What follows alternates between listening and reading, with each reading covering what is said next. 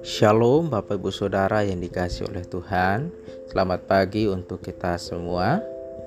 Mengucap syukur buat anugerah Tuhan yang luar biasa Menyertai peristirahatan kita sepanjang malam Dan jika kita boleh bangun pada pagi hari ini Dalam keadaan yang sehat Itu semua anugerah Tuhan yang luar biasa.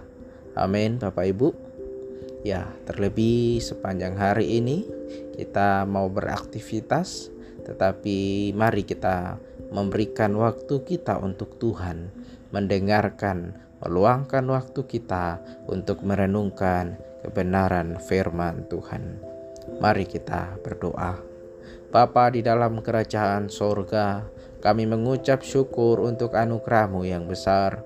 Pada pagi hari ini kami boleh bangun dengan tubuh yang sehat, kekuatan baru yang Tuhan anugerahkan kepada kami. Biarlah sepanjang hari ini kami boleh hidup dalam pemeliharaan kasihmu yang ajaib dan luar biasa.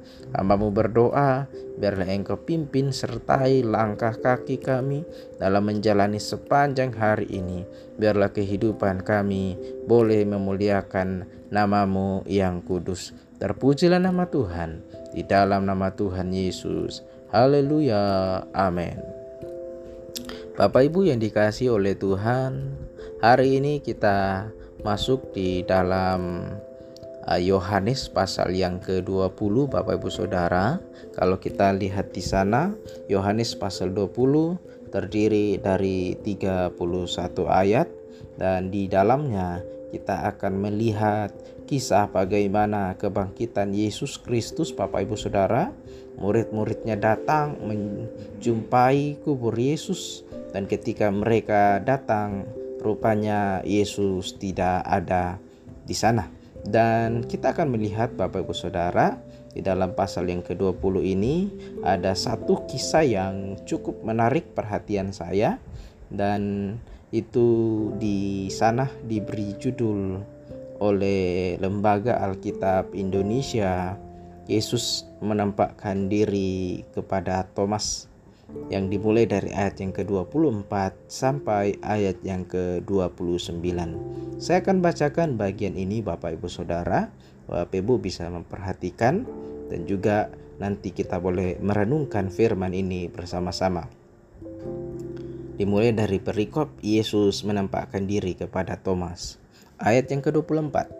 Tetapi Thomas, seorang dari kedua belas murid itu yang disebut Didimus, tidak ada bersama-sama mereka ketika Yesus datang ke situ. Maka kata murid-murid yang lain itu kepadanya, "Kami telah melihat Tuhan."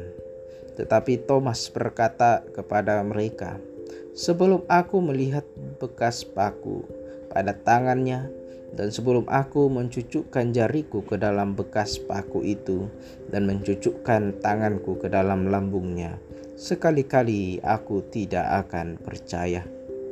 Delapan hari kemudian, murid-murid Yesus berada kembali dalam rumah itu, dan Thomas bersama-sama dengan mereka. Sementara pintu-pintu terkunci, Yesus datang dan ia berdiri di tengah-tengah mereka dan berkata, "Damai sejahtera bagi kamu." Kemudian ia berkata kepada Thomas, "Taruhlah jarimu di sini dan lihatlah tanganku, ulurkanlah tanganmu dan cucukkan ke dalam lambungku, dan jangan engkau tidak percaya lagi, melainkan percayalah." Thomas menjawab dia, "Ya Tuhanku dan Allahku." Kata Yesus kepadanya, "Karena engkau telah melihat Aku, maka engkau percaya. Berbahagialah mereka yang tidak melihat, namun percaya." Amin. Diberkatilah kita yang mendengarkan, yang membaca, merenungkan, serta melakukannya dalam setiap kehidupan kita sehari-hari. Haleluya! Nah, Bapak, Ibu, Saudara yang dikasih oleh Tuhan, seperti yang saya katakan di awal, katakan bahwa kisah ini bermula dari kebangkitan Yesus ketika murid-murid murid-muridnya yang lain selain Thomas itu melihat Yesus, Bapak Ibu Saudara, tetapi Thomas yang tidak hadir ketika murid-murid yang lain melihat penampakan itu tidak percaya Bapak Ibu Saudara. Thomas begitu tidak percaya sampai-sampai dia mengatakan sebuah kata-kata yang uh, cukup membuat kita yakin bahwa Thomas ini adalah tipikal orang yang kalau dia belum lihat, kalau dia belum lihat dengan mata kepalanya sendiri, dia tidak akan percaya. Firman Tuhan dikatakan di ayat yang ke-20 uh, 25 Bapak Ibu Saudara, tetapi Thomas berkata kepada mereka, Sebelum aku melihat bekas paku pada tangannya dan sebelum aku mencucukkan jariku ke dalam bekas paku itu dan mencucukkan tanganku ke dalam lambungnya sekali-kali aku tidak akan percaya. Nah, ini bagian yang menarik Bapak Ibu Saudara. Seringkali iman kekristenan kita sama seperti dengan Thomas. Kita lihat dulu baru kita percaya. Seringkali kita mengharapkan sesuatu yang bagi kita itu sesuatu yang mustahil, namun sering kali iman kita sama seperti Thomas.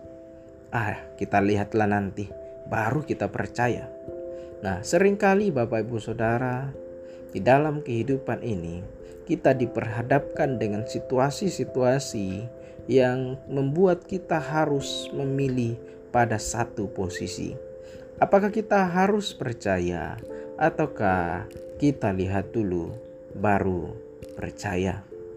Bapak Ibu Saudara yang dikasih oleh Tuhan, Tentu saja Thomas punya alasan yang lain yang kita tidak tahu kenapa dia sampai mengatakan hal seperti itu. Mungkin saja dia merasa bahwa secara logika ya Tuhan sudah mati seperti itu. Buat apa lagi kita mengharapkan sesuatu yang mustahil? Buat apa lagi kita mengharapkan sesuatu yang sia-sia? Karena itu di luar dari logika manusia.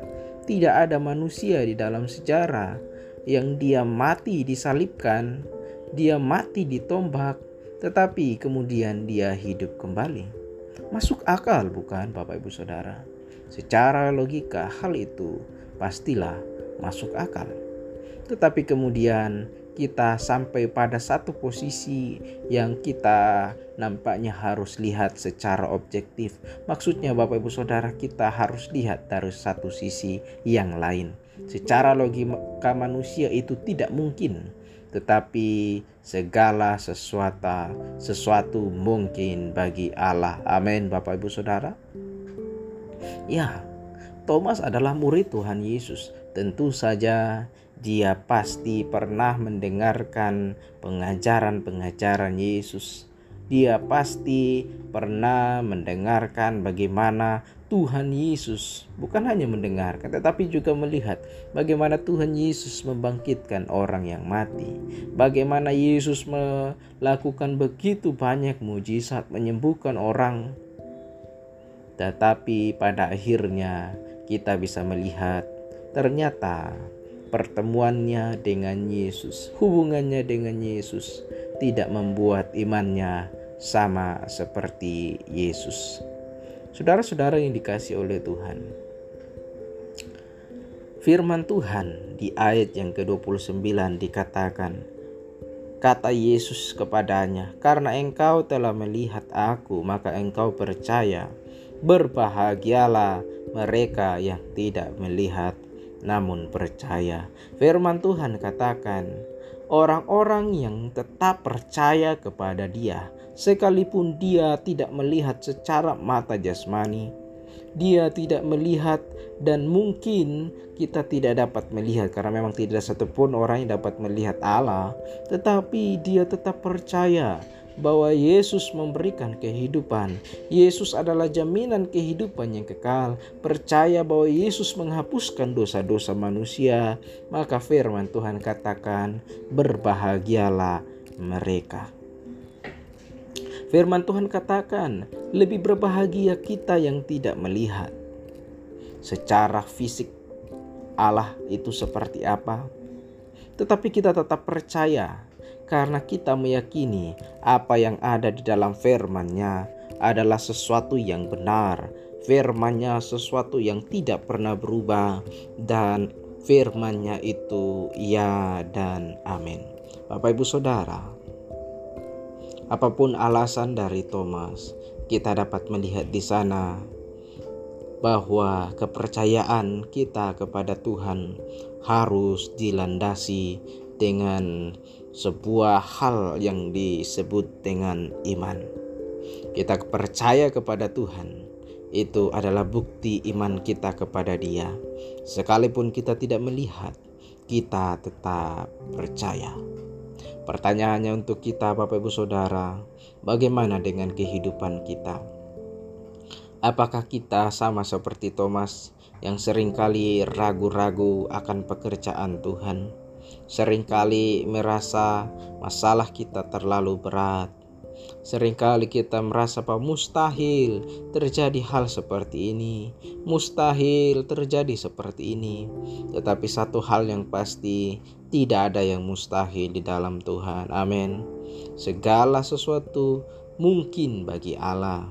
Tetapi yang terpenting kita belajar dari perikop ini dari Yohanes pasal 20 ayat yang ke-24 sampai yang ke-29 kita belajar untuk menjadi orang Kristen, untuk menjadi orang percaya, hendaklah kita memiliki iman yang benar.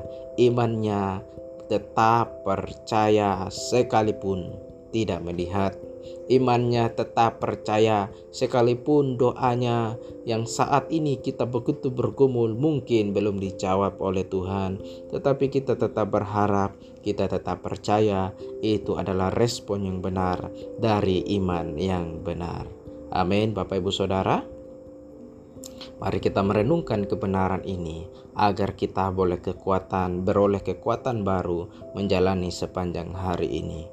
Mari kita berdoa.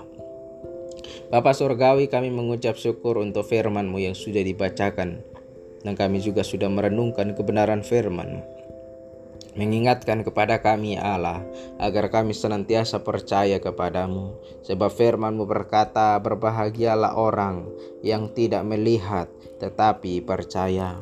Tuhan ajarkan kami untuk tetap percaya bahwa rencanamu iya dan amin Ajarkan kami untuk tetap percaya bahwa segala sesuatu mungkin bagi Allah. Ajarkan kami untuk tetap percaya sekalipun doa-doa kami sampai saat ini ada yang tidak dijawab oleh Tuhan. Tetapi kami mau melihat, kami mau percaya dan percaya bahwa Engkau Allah yang bertindak atas setiap pergumulan kami.